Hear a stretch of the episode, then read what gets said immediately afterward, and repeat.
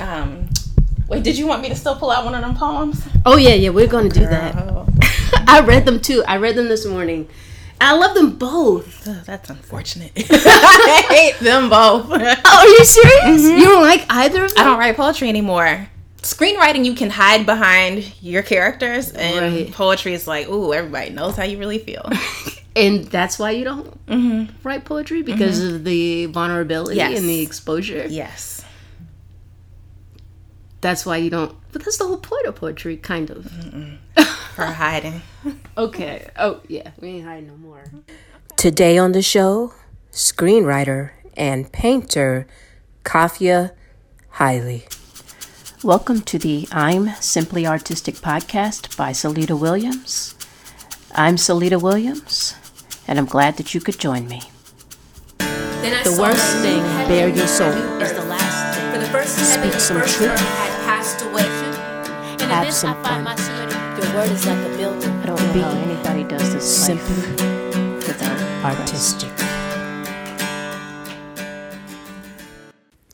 Hey, this is the perfect interview for you to listen to as we close out one year and prepare for another one. Um, you know, this is the time of year where so many people decide to make resolutions, to set goals, to pursue dreams. And I really can't think of another interview worth sharing at this pivotal moment in time more than Kafia's. I, I'm not going to reveal too much in this, this intro I'm giving you now. Just please listen to it, and I truly hope that you are inspired. Um, once you hear the leaps and the bounds and the risks and the sacrifices she made um, to be artistic herself, I hope that it, it helps to open the doors for you as well to um, throw caution to the wind and to follow what you believe God has placed in your heart to do even if it if it doesn't look like what everybody else thinks that you should do um, I, I think that's enough intro for now so without further ado here's my interview with kafia Kafia. Yes, ma'am. Oh man. Woo! All right, let me tell you something. First of all, welcome to the show. Thank you. Welcome to the I'm Simply Artistic podcast. So glad you're here. This, I was excited for this interview and for a few reasons. First of all, I didn't feel the need to like do all this prep beforehand. Like, I'm really excited about getting to know you. Like. Um, that's how I feel about you. Okay. Yes. Okay. I, we we were at a party, right? Mm-hmm. And we just started chatting, and I was like, "Hold up, hold up! There's so much about your story that I don't know, and even just you in general. We didn't know each other when Mm-hmm. We were in school. Same year, Yeah. Graduated from Spelman. Same year. We're rocking a shirt. Oh, let me get a picture. That is hilarious. Yes, yes. Let's get a picture so I can uh, post this joint. Oh yeah, with the cheese. Okay. Okay, Spelman College, 2002. Didn't know each other. Kind of through a mutual friend. Have crossed paths occasionally since the eight, 16 years ago. that Right, we right. Graduated. Um, and now I'm just kind of get catching wind of like your story and your artistic journey. It's just crazy. So I was excited because I was like, we just go and chat it up. Yeah, because we have fun at that party, and I'm like, wait, I want to keep talking. Yes, yes. If we had to cut it short, um, because I just want to. I just I don't even know fully where to start, except just to have you introduce yourself, however you feel comfortable, girl. and not. We're not getting to your story. Just I just want you to like. Who, I already feel like she's gonna be like, now we're gonna be vulnerable. Like, uh oh. I mean, I mean, I already learned. I listened to your podcast. I know what you're doing. you're not gonna be Barbara Walters I don't. up in here. I don't like, do. I don't do anything. Uh-huh. I just sit here. She asks questions. We gonna ask questions back. It's We- cool. Okay. First of all, this is my show. Okay. Okay. See, how do I introduce myself? Um, from Yeah. Atlanta. Atlanta. All right. youngest of four. Okay. Um, I am a filmmaker first. Most people know me as an artist, but I am a filmmaker. Okay. First and foremost, writer, director, producer. Um, not because I love producing, but because I had to learn to produce in order to make my films. Okay. And art was just something that helped me to relax. uh, in between jobs. Like when I was I was working for the Pentagon and came back from Iraq and couldn't find work. I know.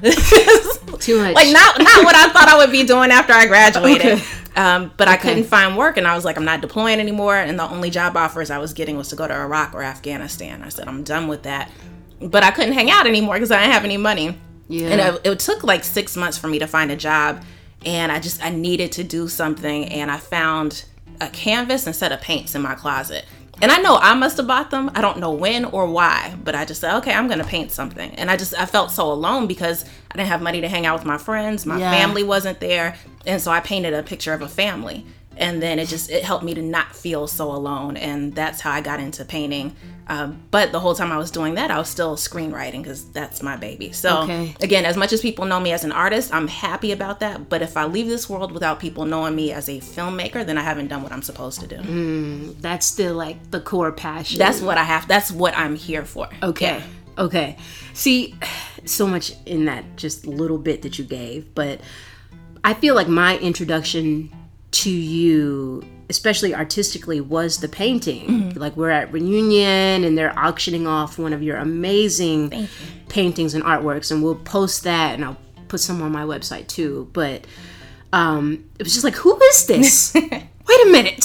For those, for anybody that doesn't know about Atlanta University Center, Spelman, there's an iconic woman there. oh my gosh, uh, Dr. Johnson, who has been playing in Sisters Chapel since, I don't know. I think 1953. Oh my goodness. I know it was before I was born. right? Yeah. Oh my goodness, 1953. She doesn't look a day over 40 or something. Mm-hmm. She hasn't changed in her features or anything in the years that have passed. And you were able to capture her posture, her hair, like the glisten in her hair, and her sitting at that organ in Sisters Chapel wonderfully. I will have an image of Thank this so at the website. But it was like awesome. And that was my introduction to you. Okay. So then, unbeknownst to you, I went, I was like doing a little cyber searching. I'm glad. Yes. Thank you. Yes, back in the day. This is some years ago. This is like our our 10 year reunion. We Okay. hosting, I think. Um, that picture wasn't the one auction. Right. I did um, ceremony and sisterhood with the two girls outside the arch. Yes, two little girls, um, um, future Spelmanites. Mm-hmm.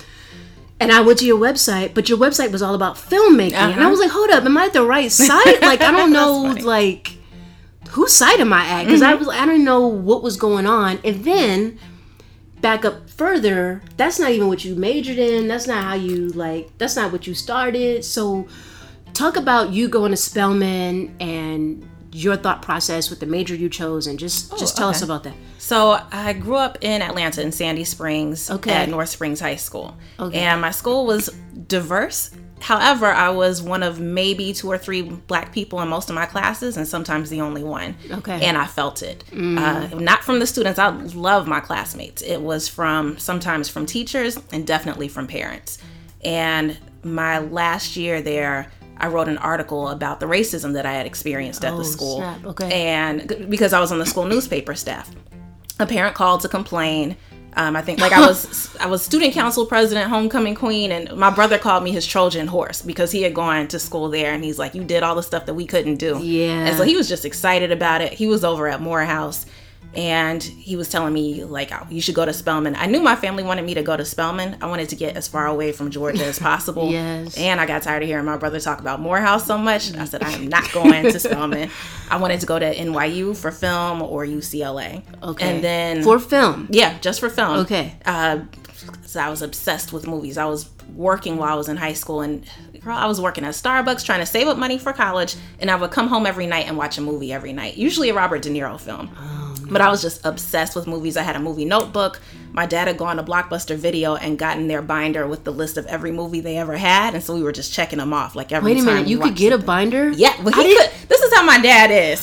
it's like we're gonna get this. Oh my goodness, I didn't know this was a thing. Right? Okay. So we were just checking off, like we're gonna watch every movie. Of course, Yeah. we didn't, but so I was Trying, just a, yeah. exactly. So I'm obsessed with film, but then senior year, just the racism that I had to deal with at school got to be too much.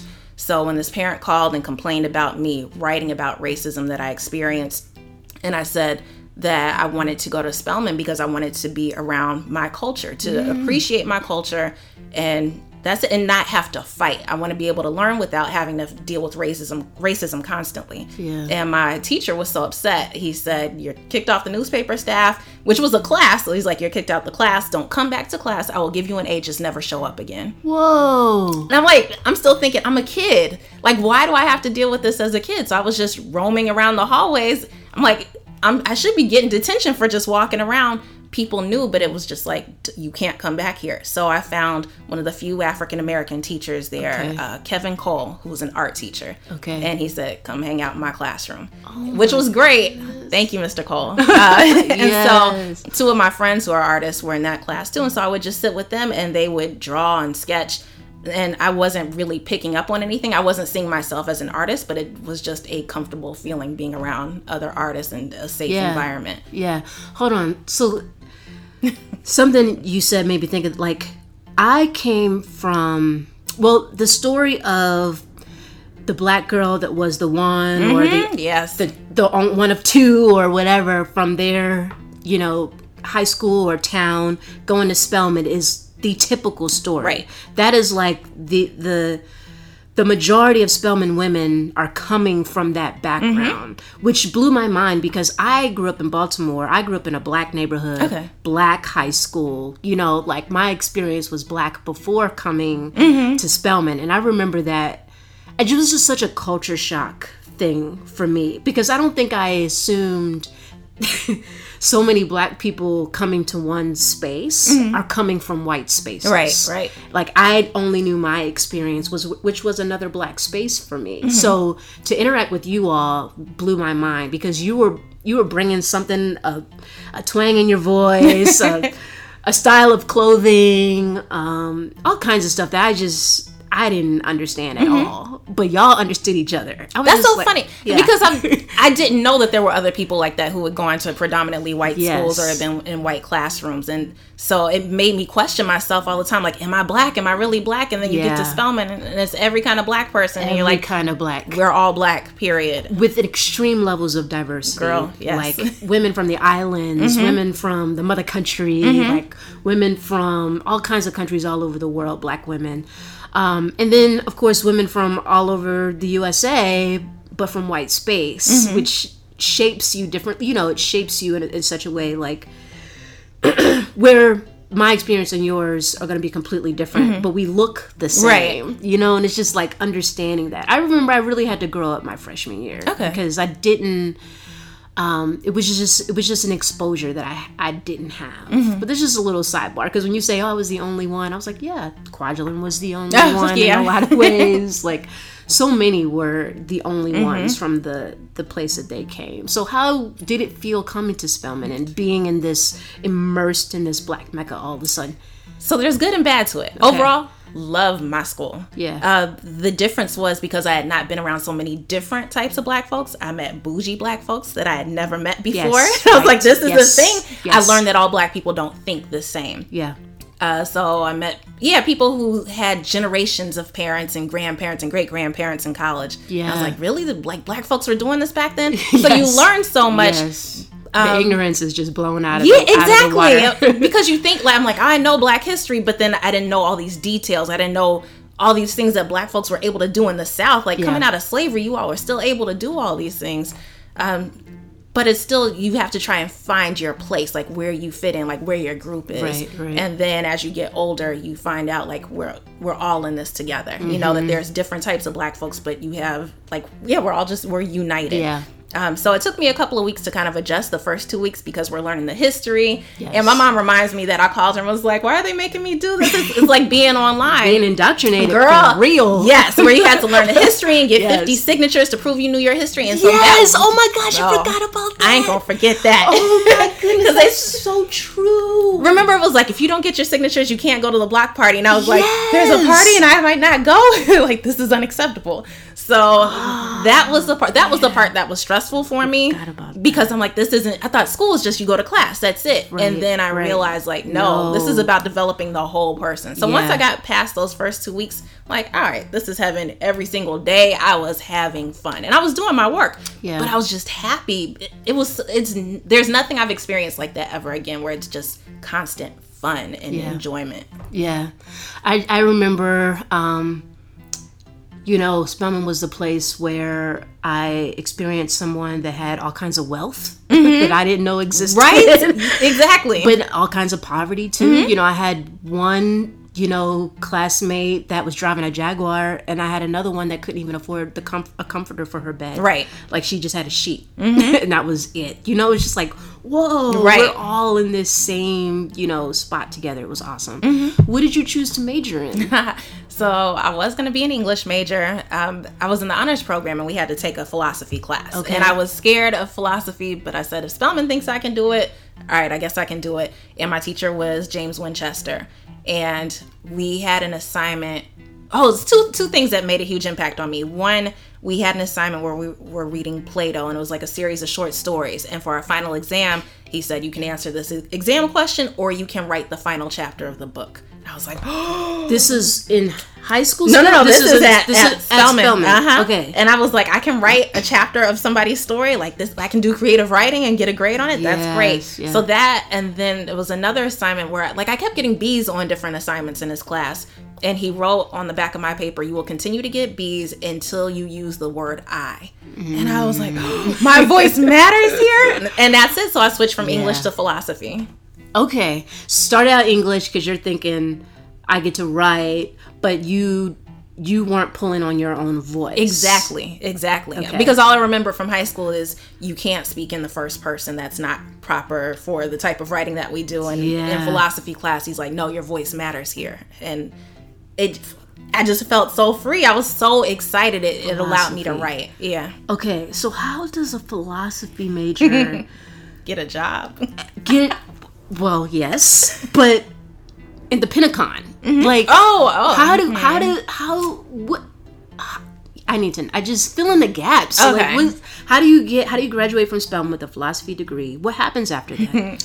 Oh, girl, that was sad. Uh, so always remember. oh my gosh! Did you go to grad school? I did, but I remember right when we were graduating Spelman, I was applying to law school. okay. I applied to three different law schools. September 11th happened our senior year, and that's it when, did. it messed up a lot of stuff. It messed up stuff for me too. girl, yes, but Yeah. a, a lot of things came together where I was dealing with like the racism from high school, Yeah. and then looking at the Islamophobia that was about to start happening because of 9/11, and I said I want to do something to impact this. So I wanted to go to school for international relations, but I also wanted to go to law school. So I applied to Harvard. I got waitlisted. I was like, what do they mean I'm waitlisted? Hmm. like, no. And I mean, I literally, girl, I had my bags packed because I'm one of these people.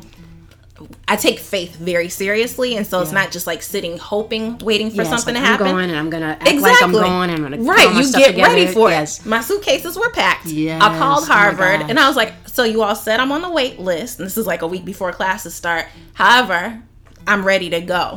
and they were like, "No," and I was like, "Why not?" They're like, "We don't have enough seats in the classroom." I'm like, "I'll bring a chair." Because that's just how serious I was, and they're like, "No," and I'm like, "Well, what were you looking for?" And they were like, "This is what we need: someone with good grades, like service to their community." Cool, I got that. What else? They're mm-hmm. just like, "No, you're you're not coming." Oh and I was so heartbroken. So oh. glad I didn't go now, but I was so heartbroken, and so I took a day to just sit up and cry. And then I went to look for a job. I'm like, I'm, and I had gotten into grad school at the Fletcher School at Tufts, which is for international relations. Okay. But they usually don't take people right out of undergrad. You usually have to have a couple of years of professional experience, especially overseas. It costs money to go get some experience overseas. Right. I'm like, I don't have money to even get a plane ticket to go to another country to get a job there. Yeah. So I had to work at a daycare center, which hurt my feelings so badly because it's not what I wanted to do. I'm like, this was not my plan in life um girl and i'm i'm gonna be like just blunt like kids who did not know how to use the bathroom and they're like kafia we need you to handle this like for real like this is not what i want to do and i was so sad so i did that Okay. and then I knew I was going to be going to grad school in Boston the following year. So I just started looking for jobs up there. So I got hired to work at a private school. They kind of created a position for me. They had a black teacher, their first black homeroom teacher had been hired, had a PhD, had been teaching 18 years. Parents were not comfortable with him being there. Uh, and I, from what I heard, they actually had staged um, different people to be in front of his classroom to keep an eye on him and had a phone tree to call in case there was a problem. And he was like, I'm out. So, and it was there was a newspaper article about it so i think to kind of fix that i was brought in but I wasn't given my own classroom. I was given um, the after school program to help kids who are struggling in academics, and they all just, for the most part, happen to be students of color or the ones who weren't rich. So, all of that. I mean, th- this gets me to international affairs in the Pentagon. Yeah, But the thing I had to learn is to still find a way to use what God gave me in that place. And even though it wasn't my plan, I had no way did I plan on being there. But there was a young lady, African American, who I mentored when she was there in fourth grade. Yeah. Still in touch with that young lady today. Um, and I could not be prouder of her. She wound up getting a degree, a master's in cybersecurity. This girl, and it's, I'm like, okay, God, I get it now. yeah, this yeah. is why I needed to be there for that Right. time, or else I would not have met her all those years ago. Right. But how does that get you to the, Pentagon. oh, okay. Sorry, girl. See, I get all but but but I hold on. I, I am hearing though because I think I thought that you focused on something else while you were in school, and then some point out of school decided, no, I'm actually an artist or a filmmaker, and I, I need to do that. But I'm hearing there was a continuity, like you knew what you were passionate about mm-hmm. going into undergrad. yeah, for it was always about.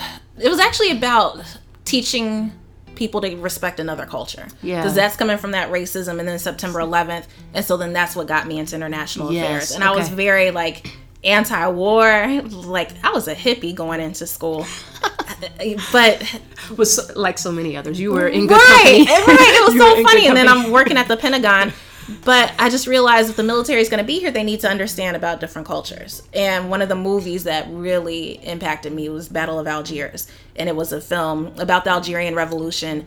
Uh, but the Black Panthers used it in Chicago as like training for what they needed to do. The military was using it at the same time that I was at the Pentagon about this is how you need to interact with a different culture.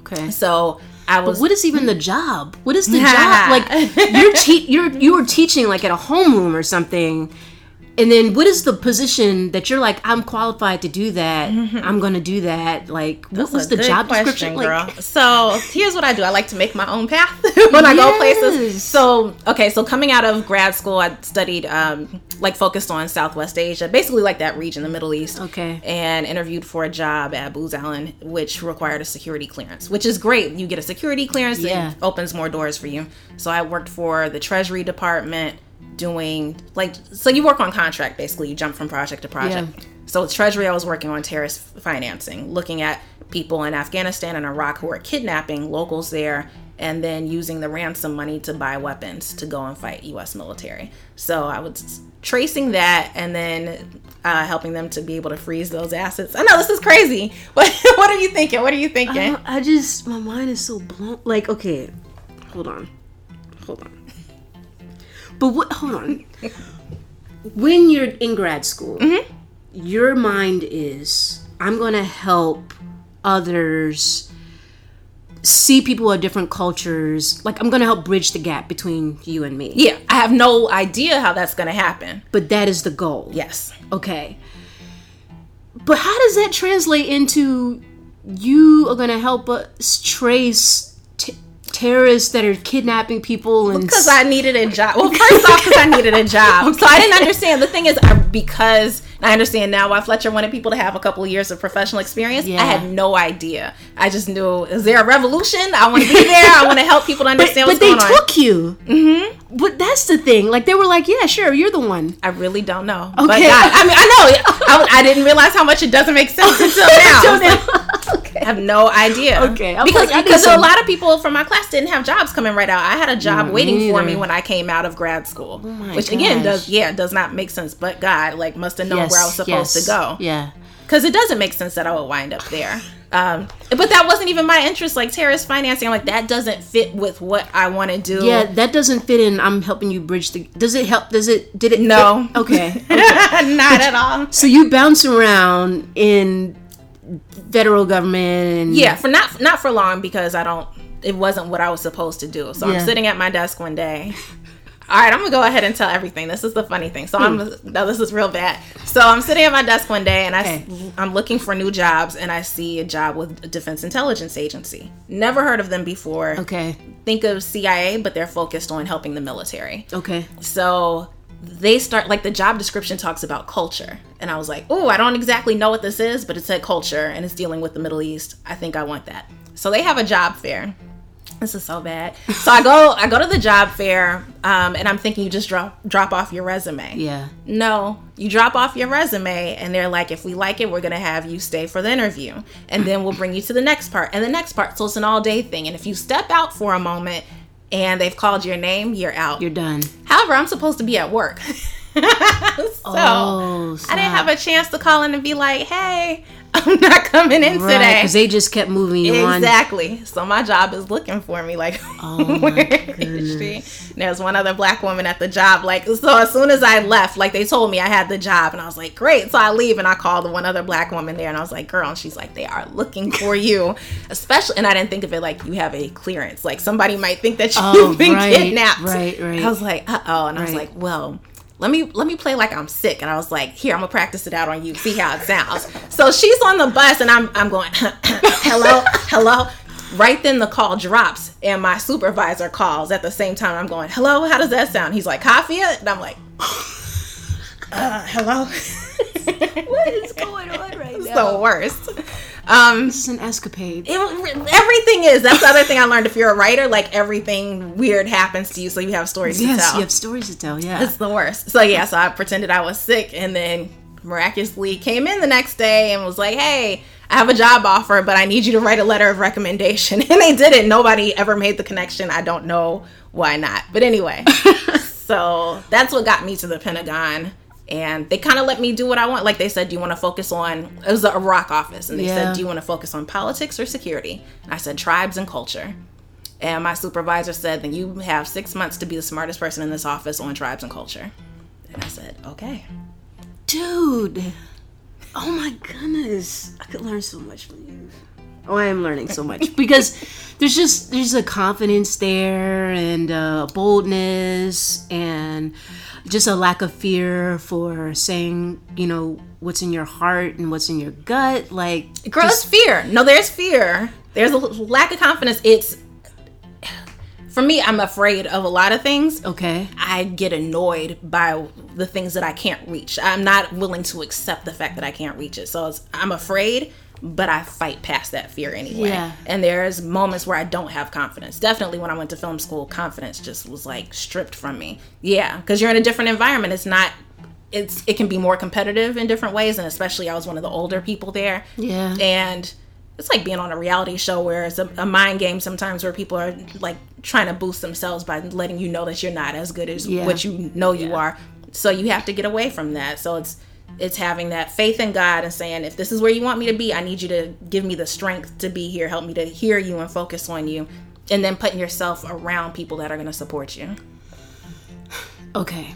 So film school came later, Mm-hmm. right? All right. So how long were you bouncing around the Pentagon and traveling to? How was that going overseas and Ooh, um, traveling to? Let me finish this. Yeah, traveling to Afghanistan and Iraq. or just just Iraq, yeah. Okay, just Iraq. Okay. Um, how was it? Life changing. Okay. Um, so I was with the federal government for seven years. Uh, Iraq, I was there for four months.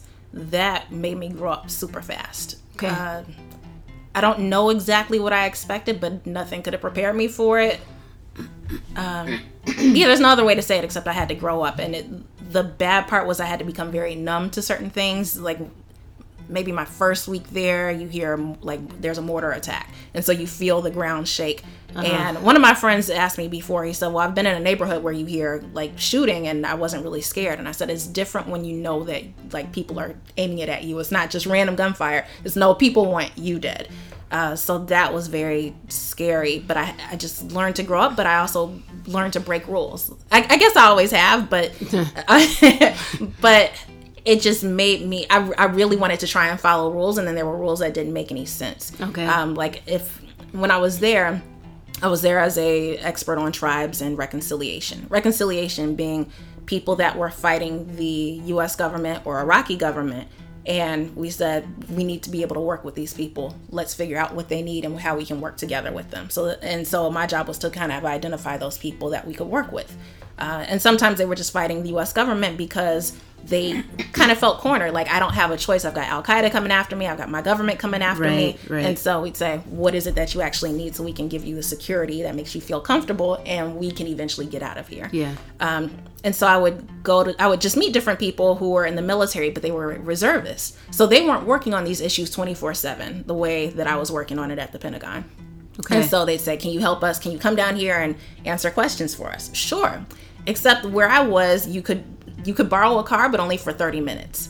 So I would have 30 minutes to get down to a meeting, have the meeting, and get back to the base. It doesn't make any sense at all. Yo. Right. It doesn't make any sense. And that was just the rule. Borrowing car from a base from, From the base, From yeah. Mm-hmm. the base, you only had 30 minutes to use the vehicle. which makes no sense at all. And there was like no way around it. So I broke rules. so I would so bad. I would check out the names, the car and different people's names, not actual people's names, just make it up. Like I had a, a guy. so each person had 30 minutes, so you would get a Well, that- hour and a half or yeah, so that person would be gone. So I would be gone as somebody else for an hour and a half. Come back with the car, and they're like. The name we made up was Andrea. Like Andrea, you're not allowed to drive for like the ne- okay, cool. Andrea lost her car privileges. What about Carla? Can she have car privileges? Nobody has to see my ID.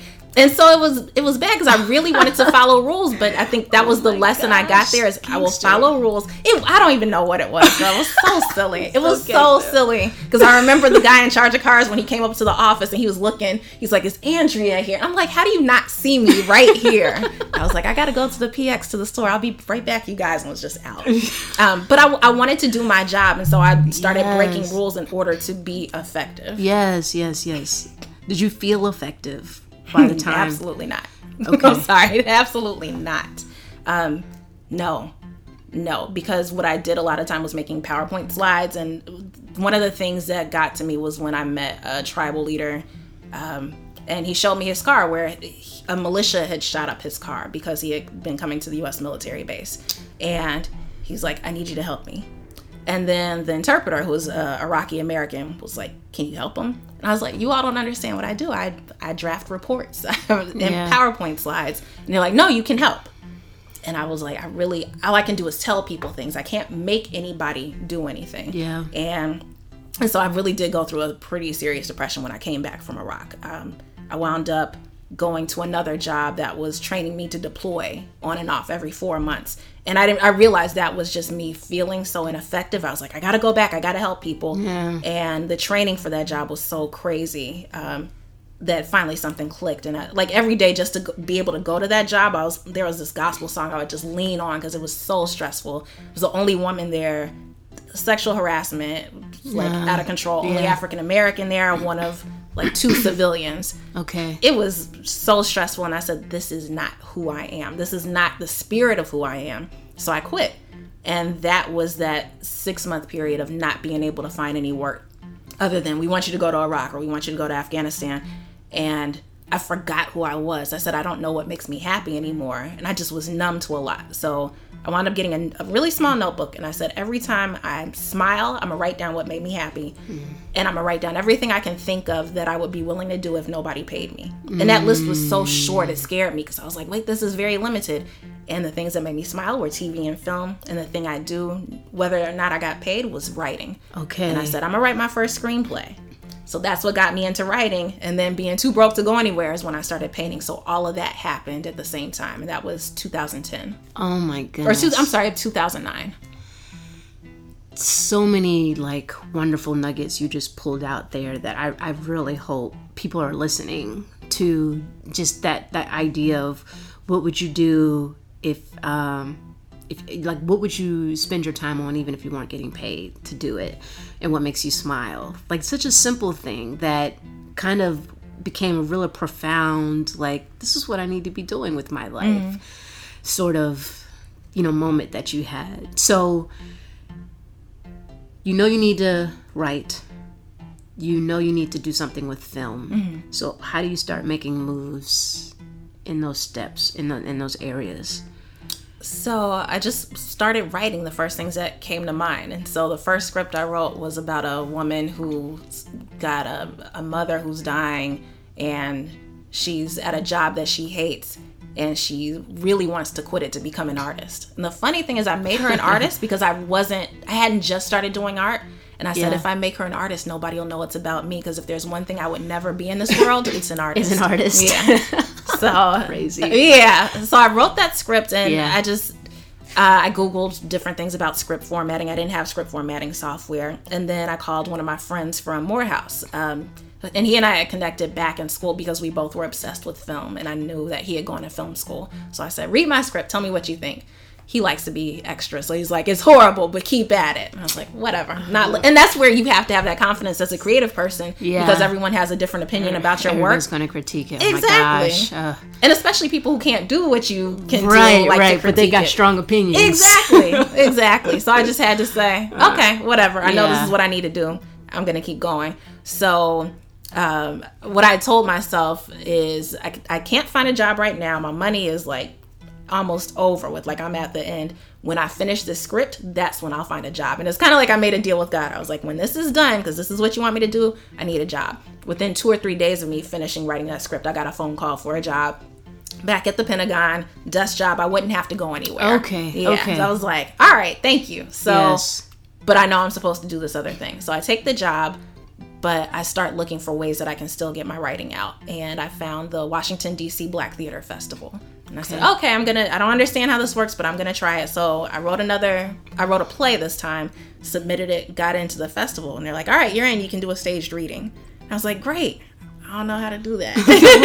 I have no idea. exactly? Yeah. So I hired somebody. I just I found someone on Craigslist who was a director, and I was like, "Hey, can, do you want to direct it?" And he was like, "No, girl, this is this is again because nothing. I was thinking this normal. is scrappy. You're getting your team together. No, no. kind of. It's, it's, okay. It was still me being safe because I thought maybe I want to direct, but I'm scared. Yeah. So let me call this other person. Oh, I see. It's- Yeah. You should have done the. Okay, Exactly. okay. And that was the thing is like I would where you say I look fearless, it's I would take a big leap that looks like it's fearless and then but I wouldn't go as far as I was supposed to. I'd be like, "No, I'm look God, I did enough. Let's just sit right here." Yes. So, I know. Mhm. yeah, and I, but I had to get out of it, and that's what I realized is every time I do that, guys like, we're gonna make this difficult until you do what you're supposed to do. So I hire the director. I have auditions. Never auditioned actors before. Um, I called one of my friends who's an actor. This, this is how I actually got like the leap of faith. I said I want to be a writer. I'm not really a writer, but I'm gonna create a website. That's the one that you saw. Yes. I'm gonna create business cards that say I'm a writer. Yes. And so I went to Chicago for my friend's birthday and met her friend, who's an actor, Kamal Bolden. He's been on a bunch of shows. Um, he was on Chicago Fire. Um, Kamal's the bomb, and I can't wait to work with him. But I'm just meeting him for the first time, and he's like, "So what do you do?" I was like, "I'm a writer." He's Like, let's just test this out. And he's Yeah. like, "Oh, I'm an actor," and I was like, "Really?" so we kept in touch. So I'm getting ready to do this play and he's telling me like helping me figure out like how to audition actors and so we had auditions. I've got them hired. I've got the director. The director doesn't show up for the first couple of audition or first couple of rehearsals. So I have to do it myself. So I called Kamal and I was like hey I'm thinking about directing these actors. Do you think I should? And he gave me the pep talk that I needed and I was paying this director who didn't show up. And so I said hey like you gotta go. And Yeah. he went off on me and I was like, I gotta be okay with it. Everybody's not gonna like me, but he was hired to do a job he didn't do, didn't do it. and that I should have done but was too afraid to do. Can't tell you how much fun it was directing those actors. Ah, nice. So much fun. Yeah. And this is I was still going to work every day, but I was producing too. I didn't realize that because I was finding locations for us to rehearse. I was getting like the music stands for them to put their scripts on, and I was like, this feels good. So that was my first time really getting into that. Um, into the the filmmaking. Yeah, this was I didn't really understand how to get to the filmmaking because I didn't have film equipment or anything, but I was like, let me at least get my words in front of people. yeah. How, how did it go? Great, Okay. great. Uh, Quadralyn, our mutual friend, actually came up. Yes. Quadralyn's so helpful. Quadralyn was like, I, you know, she just steps into action. She doesn't sit and watch. Quadralyn setting Yes, up music stands and Oh all my this. My my parents love her, and So that's ride or die. they're exactly. They're Yeah. like, that's your look at that. That's that's your friend. That's a good friend over there. Um, but and my brother was helping, and, Yeah. and family flew up from Texas. Um, but it was it was just wonderful seeing it, and then also to watch it next to my parents felt Yeah. great. And my mother just had her eyes trained on the stage, and she was like, "I'm doing so well not to cry right now." and, and my father couldn't look. There was a scene where like this character is talking about what it means for him to be a man and to not be able to take care of his family and, and my dad was like how did you know that's what what it feels like. And, it, and I was so mm. excited, and it just helped me realize how much I want people to feel. And so all that comes back to the work that I do in terms of bridging the gap between cultures is if you make people feel, then they get past what they think is different about them. Yes. How how did you transition from that into like did you actually have you made film since then? And Mm-hmm. Yeah. How did So- you get into the first one? Cool. So this is another one of those things where uh, you're sitting still and you're like, I'm comfortable, and God's like, that ain't good enough. Stop it.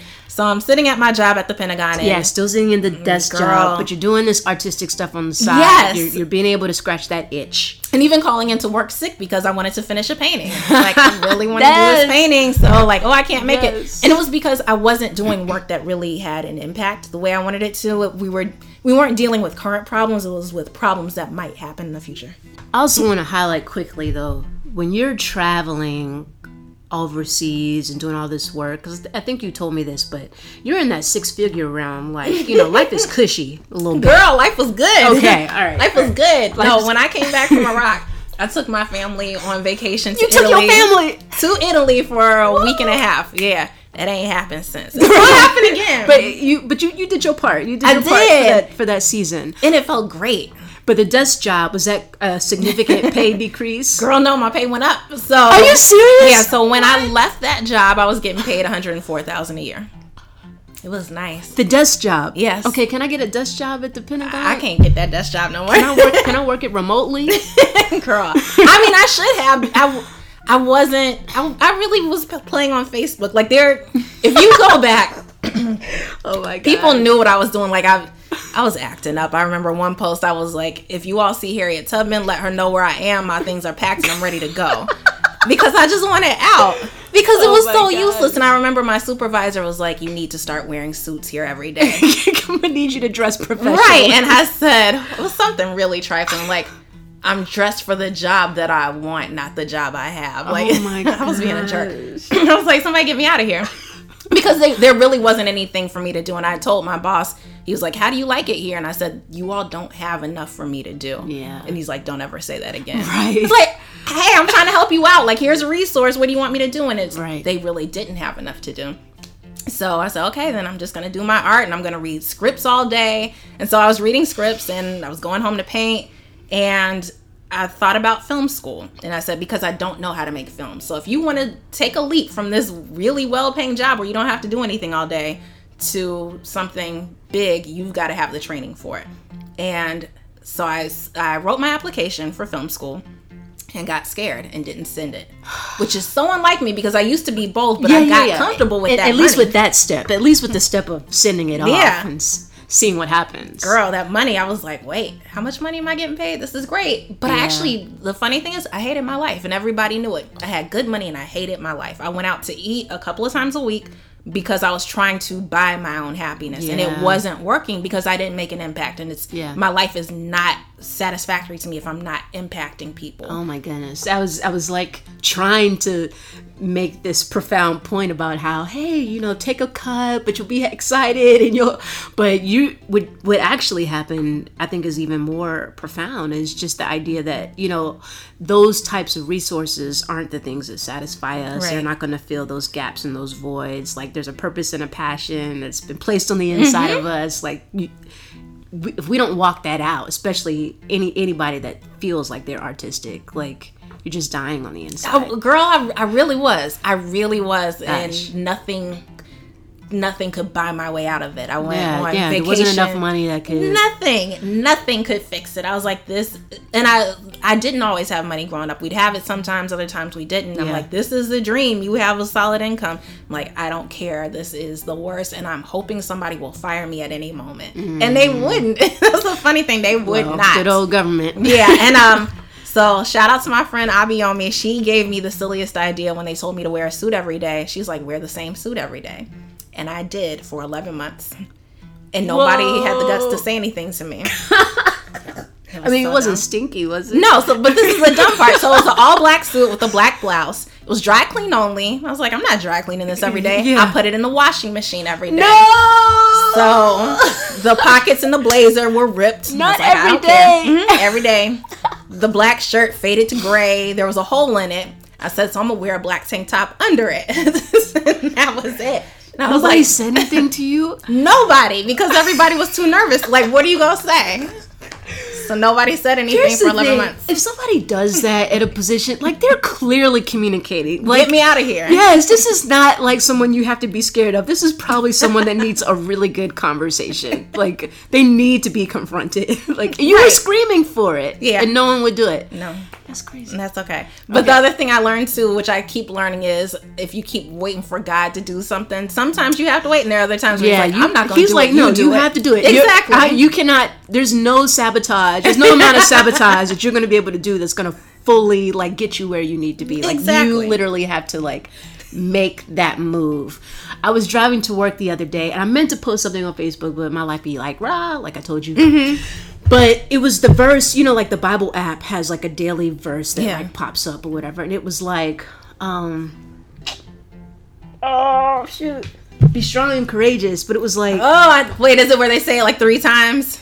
Hold on, hold on, hold on, hold on. I'm find, I'm gonna find this joint because I know that they show you verse of the day. Okay, Psalm 27 14. Wait patiently for the Lord. Be brave and courageous. Yes, wait patiently for the Lord.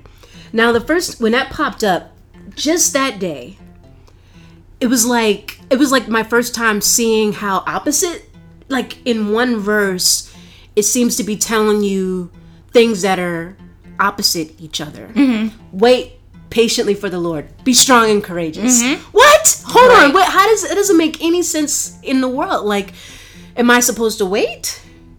And he's gonna do something? Am I supposed to be strong and courageous and I don't know, step out on faith, do something on my own? Mm-hmm. Like, what what direction am I actually supposed to go? And it was it was the first time we're even looking at my own life and some stuff I got going on right now where I was just like, I get it. Like I understand. Like I still have to be strong and courageous. Like I have to take that leap. Like you had to like you had to you had to release yourself from that position.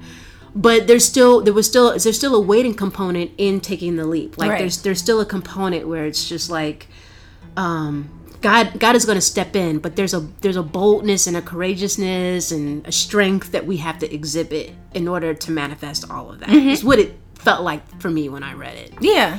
Yeah. It's and about having that relationship with God where He speaks to you and you listen. And for me, when I talk about a relationship with God, Yeah. for me, it doesn't mean going to church every Sunday. To me, that's that can help build your Well, that's relationship. part of it. That's not your relationship. Right, exactly. God. That's No. why a relationship Yeah. for me is when you're talking with somebody, when you're in communication with them all the Yes, time. yeah. And so for me, there are times still where I'm like, how come God won't just talk to me and tell me directly what it is He wants me to do? Mm-hmm. And I was reading in the Bible recently um, with Moses where God was saying to the Israelites, Moses listens to me. Like Moses does what I tell him to Yeah, do. And so that's why he can see me. Yeah. And I said, okay, God's looking at me to be obedient for every little thing, not Mm. just like, okay, God, tell me what to do with my career and I'll do that. He's like, but I told you to do this small thing. I told you to quit complaining about this one thing and you're still talking about it. So why am I going to give you this bigger thing when you didn't do the small thing I asked you to do? The small thing. Yeah, Yes. like the tiniest of things where I'm like, it doesn't really matter. I want to do what I want to do. It's Yeah. Mm-hmm. like, yeah, I heard you. So that's what I'm working out on is being obedient in the smallest of things. And every time I do that, when I get that like that feeling where God's like, pay attention, this is something I want you to work on. When I am obedient to that, then I feel another door open a little bit wider. Like, okay, here's some more information that you needed. I just opened this up for you. Yes, yes. So when did you decide to be obedient in the small thing Oh. regarding that job? So again, this is um I get stubborn about moving out of Mm-hmm. places and so God will put stuff in my way to be like get out. So Make it uncomfortable. Yes, and sometimes that discomfort comes through the form of a coworker. so I had a coworker who would talk to me about her obsession with black men frequently and One of our Anglo sisters. Exactly. Okay. And I'm pretty sarcastic. So that's how I would deal. I'm going to clown. Like, I'm not going to just be like, please don't. Like, I'm going to be making jokes the whole time. And that's what I did. And, Gosh, and so I just, Spelmany. I had to, girl, because th- that's how I deal with stuff. Sometimes it's just humor. Like, that's how I am. Yeah. Um, and I just said, why are you still sitting here? Like, is this money really still worth it? And that's when I said, no, it's not. so I submitted to UCLA and USC for film school. I was like, these are two of the best. If I'm going to leave all this money and get this training, it's got to be the best training. And I got accepted. And about a couple of weeks later, I found out my job was actually being phased out. And I was like, got it. And God's like, you can't go back. How about that? Yeah. So, and, and I'm so glad that I, I trusted God and he pushed me, but I'm glad I followed. You made the move first. Yeah. It wasn't like you had to be pushed out. Like Yeah. That's always good when you know that you were actually obedient. Right. to- at some point before he was like, look, like, I'm, I'm done. I'm done. up. I'm done. yeah. Yeah. So where did you end up going? so I went to USC, University of Southern California, um, and that was again. It's like nothing just comes easy. So I had money saved up, which was great. I got to come to Atlanta and see my family, uh, and then go to New York, see my sister out there, and then flew out to LA. Uh, and I had hired movers to bring all of my things, which they did. And then they got to LA and said, "Oh, we're charging you an additional thousand dollars." I was like, "What?" Found out like this was a moving company that just hustles people. So they get your property, and then once they've got it all, it's like, "Oh, we're going to charge. We're going to add some more onto it." so I had to pay for that. And then uh, same thing happened with my car. It was something crazy, like just all the like silly stuff that always happens to writers too. Uh, so my car was supposed to be there in a week, and I was like, "Great, I'll be out in California in a week." Three days later, they're like, "Your car's here." I was like, "Well, I'm not there. Like, how did my car get there?" And they're like, "Well, we'll just leave it on the street and put the key in the tailpipe. Nobody steals in LA." It's like people steal everywhere. like you're not leaving my car there. So I called a student who I had just met during admitted student weekend who lived there, and I was like, "Can I leave my car at your place?" Didn't even know her that well. Yeah. Thank God she said yes. Um, so, and then my second day actually there, I was I forgot where I was driving to, but I lived in Hollywood, and I was so excited about how beautiful everything was and the palm trees. And I parked my car. I was going to Kinko's FedEx for something and didn't look at the no parking sign because I was too busy looking at palm trees. Got my car towed on the second day. So basically, all the money that I had saved up was quickly just like buy Whittling coffee. away. Yeah, From this and this and that and this mm-hmm. and that. Yes, I'm living off of student loans. School, however, like the experience of learning all those things, like that first semester, I woke up every day happy. And I, I remember telling people I didn't know that was possible. I thought you could be mm. satisfied. I didn't know you could really be happy in life. Mm. And it happened. And so that set the standard for me where I'm like, I'm not okay with just being satisfied. Like, no, now that I know that real happiness is something you can achieve, that's what I'm fighting for and working towards all the time. Mm. So what's your favorite movie? Girl, like four of them. Uh, you can't ask. All right, one. top top top Ooh, four or five. So Goodfellas. Okay. All day, every day. Okay. Um, the Artist is a silent film. This is how much I love it. In the theater, there was a lady talking in front of me, and I told her to be quiet. And then I realized that I didn't need to hear anything because it's a silent film.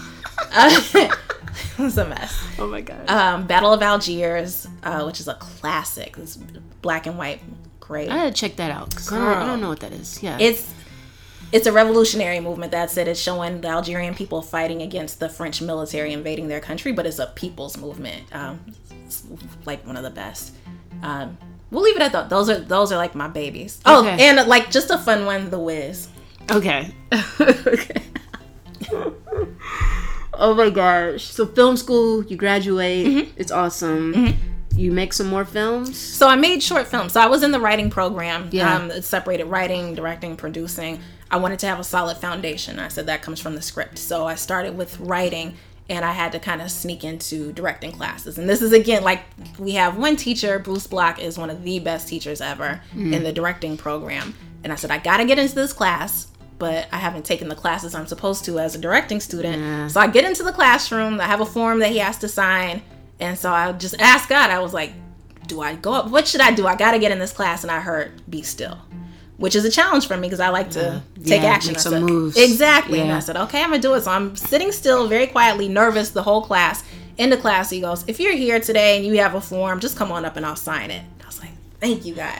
One of the best classes I've ever had. Um, so the writing program was two years. I stayed for three years, and took more directing classes, and just started shooting things on my own, just short films with friends that were helping me. Yeah, yeah, yeah. Um, and then came down here and did a music video with a friend from Morehouse that I run into, um, who we, he and I collaborate on things now. Have you ever done a documentary? Never. Mm-mm. Are you interested? I am. I want to do everything. Uh, there Okay. was a documentary I was interested in doing. Um, with there was a group that I used to work with called Southern Center for Human Rights, and so they do death penalty cases and human rights cases in jails and prisons. Yeah. So there was one case that I worked on. This person who's just a really good person who's on death row, who I believe is innocent, and I reached out to them to see if they want to do a project on him. And not right now. Not now's not the right time to do it. I guess for legal reasons, but that's something I want to revisit. Okay. So, what does life look like today, Kafi? I mean, this has been quite the journey, and there's there's just so much in there as you're sharing that I hope people are grasping hold of, and that they're being encouraged to pursue their own artist journey, however that may look or feel, or the, the road that it may take. But what is it like today? What describe your world today and, and your journey now? Wow. Um, a lot of it is what I make of it. When I came out of film school, I thought if you are really good at your work, you really work at your craft, there are people that are just excited to give you money to make it. That's not reality. Uh, so what I had to learn was I like met with a bunch of production companies and people would say, "Oh, we love your work. Show us what else you have later." I'm like, "No, like this is great work. What do you want to do with it?" And a lot of times I would hear, "Well, n- you know this is never going to get made, but it's a really good story because I don't have all of my stories are people of color are at the center of it. Yeah. Might not necessarily be African Americans, might be people from the Middle East, but I want to tell all of our stories. And so the thing that really changed for me was I was I had a meeting with an executive uh, at a dinner, and she never showed up. It's a black woman texted me, and I'm sitting there waiting to talk about what projects we could work on or Yeah. what's gonna happen with my career, and she just said, "I fell asleep, and sorry, I'm not gonna make it anymore." And I just and I've barely had any money, and had flown to LA for this meeting. Another one, I had a meeting with another network, and they just said, oh, so why are we meeting? And I'm thinking, like, I took what little money I had to be able to get out here for people to waste my time. This doesn't get to happen again. So as I'm sitting in that restaurant, I start reading interviews from Spike Lee and Ava DuVernay, and I saw that they all just they were like, we're gonna make our movies ourselves. So that's what Yeah. life is like now. So I connected with a friend of mine from Morehouse, Jeff Johnson. Uh, I ran into him at homecoming, and we wound up working on a music video together, and it was such a good experience. And I was halfway joking. I said, "Well, when are we to work on a movie together? When are you to produce one of my projects?" And he said, "When are you ready?" And something clicked, and I was like, "Oh, you this is what you've been waiting for was a producer. You're not ready. Where's your script that you can get made?" So I had scripts, but they were things that cost a ton of money. So I said, "Okay, that script that you started a year ago that might be cheap enough to actually film here, it's time to get started on that." So that's where I'm at now is uh, finishing the rewrite on this script and and getting ready to work together with this friend. That's awesome. And the art, which you pulled out of your closet just one day to help deal with, you know, just to help with your emotions Yeah. and life. There's a, another stream of income you're being able to kind of pull out of that as an artist. Talk about what's happening with painting and all Yeah. So every time I write, I have to kind of clear my my brain of that story, and so that's where I turn to painting. And also, I think for creative people, it's sometimes we need to see our work come alive, or else it feels like you're just stuck at a computer and it's not born. Right, right. So it allows you to get to kind of start to end a little faster. So you can see your work in mm-hmm. completion and have like that completed moment. That's a great like. I don't know. That's just just a great tip in that, mm-hmm. like especially for those of us working on super large projects, Yes. which so many of us are, to be able to have those small wins along the way while you're building on something larger. That's that's huge. Yeah, I have to see something tangible, or else I have to have a sense of accomplishment somewhere, and I got to yeah. see it. And people are buying your art. Yes, which so I have to shout out the Spelman community. Thank Whoop, you. Spelman Seriously, community. Spelman. I Yes. didn't take my artwork seriously until my classmates did and asked me to do uh, painting for our reunion. Yeah. and then started purchasing it like crazy. Like I sell prints of it online. Yeah. and that really has been able to help me pay the bills that I do have while I'm focusing on my filmmaking. Yes, yes. I'm totally gonna get one of some little black girls and put them on our wall. Thank you. I have to. Um, and iPhone cases Yes. and mugs. Like you Yes. Mm-hmm. just you're being able to put your artwork on all kinds of stuff. So I'll be sure that we have your website and you. we'll have that po- that link posted. But go ahead and shout it out for the people. Oh, now. so it's uh, my first and last name, Kafia, which is spelled like mafia, but with a K. at Haile, H A I L E dot com. kafiahaile.com. Mm-hmm. Y'all, please, please, please check it out. Uh, check out um, the film journey and then also the artwork journey. So, what you got to say to the people? Like, I mean, you've said a lot, but I mean, and, you're gonna you're gonna spit that poem. We're not. Oh, I'm what? not. We're not. Who? uh, Okay, but you know what what's the i don't know what's the last word for these folks man because your journey is so encouraging Thank you. there's a lot of um there's a lot of leaps in there where you know you're you're Atlanta and then you're in DC and then you're on the other side of the world and then you're back and then you're like in LA and then you know you're like making moves to create this world that works for you. Mm-hmm. I mean, what what do you got to say for people that are stuck? Ask yourself why. A lot of times I, I would put up all of these fears and I would have to, and I think creative people are really good at analyzing things too. And we're also really good at coming up with all the reasons why things are going to fail. We can beat ourselves up. Ask yourself why. So I was like, oh, this, they're not ever going to pick me. Why? Just keep asking yourself why and like i'm afraid why. And when you keep asking yourself that question when you get to the bottom of it it's like none of those things actually exist. Mm. It's all in your head. And then and then once you finish asking all the whys then rewrite the story hmm. and say okay yeah all these bad things could have happened but here's how it also could happen and write that story as big and as grand as as you possibly could. And then when I finish coming up with that story, I give it to God and say, as beautiful a story as I can make up for my life, I know that your plan is even bigger than that. That's the one I want. Mm, amen. Okay, this is a requiem from the front yard. It's a response to Gwendolyn Brooks' poem, A Song in the Front Yard. I longed for the backyard all my life, but rarely made my way there. Instead, I dreamed bigger for visions of war, of visits from death and despair. Little did I know the backyard was safer, though George went to jail and Johnnie Mae followed suit. No sand, nor mortars, nor fear abounds, and there my well intentioned works bear fruit. But in that hot desert, it will take generations for my good works to see manifestation. Too many young ones bear witness to blood, and the horrors of war still wait to be undone. I longed for the backyard all my life, curious as to what trouble I might find. Perhaps some danger, some excitement, and yet still hope. Now I mourn for the innocence the desert left behind. Thank you so much, Kafia, for being a part of this show. Hey, if, if you want to see any of her artwork, you can visit the blog post that accompanies this episode on our website, uh, I'm.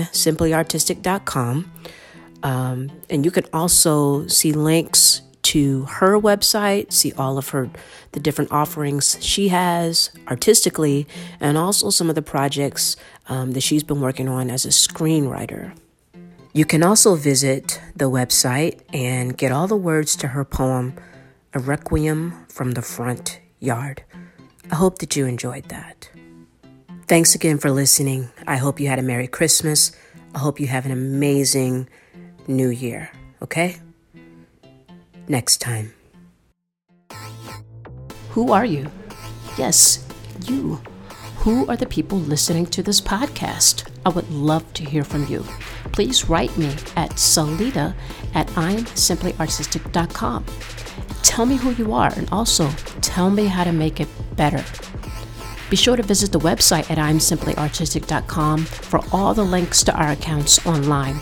Look under the About or Contact Us sections to find ways to find us on Facebook, YouTube, Instagram, SoundCloud, and Twitter. I look forward to hearing from you and connecting with you online. This has been a Stinky Butt production. Who's thinking about?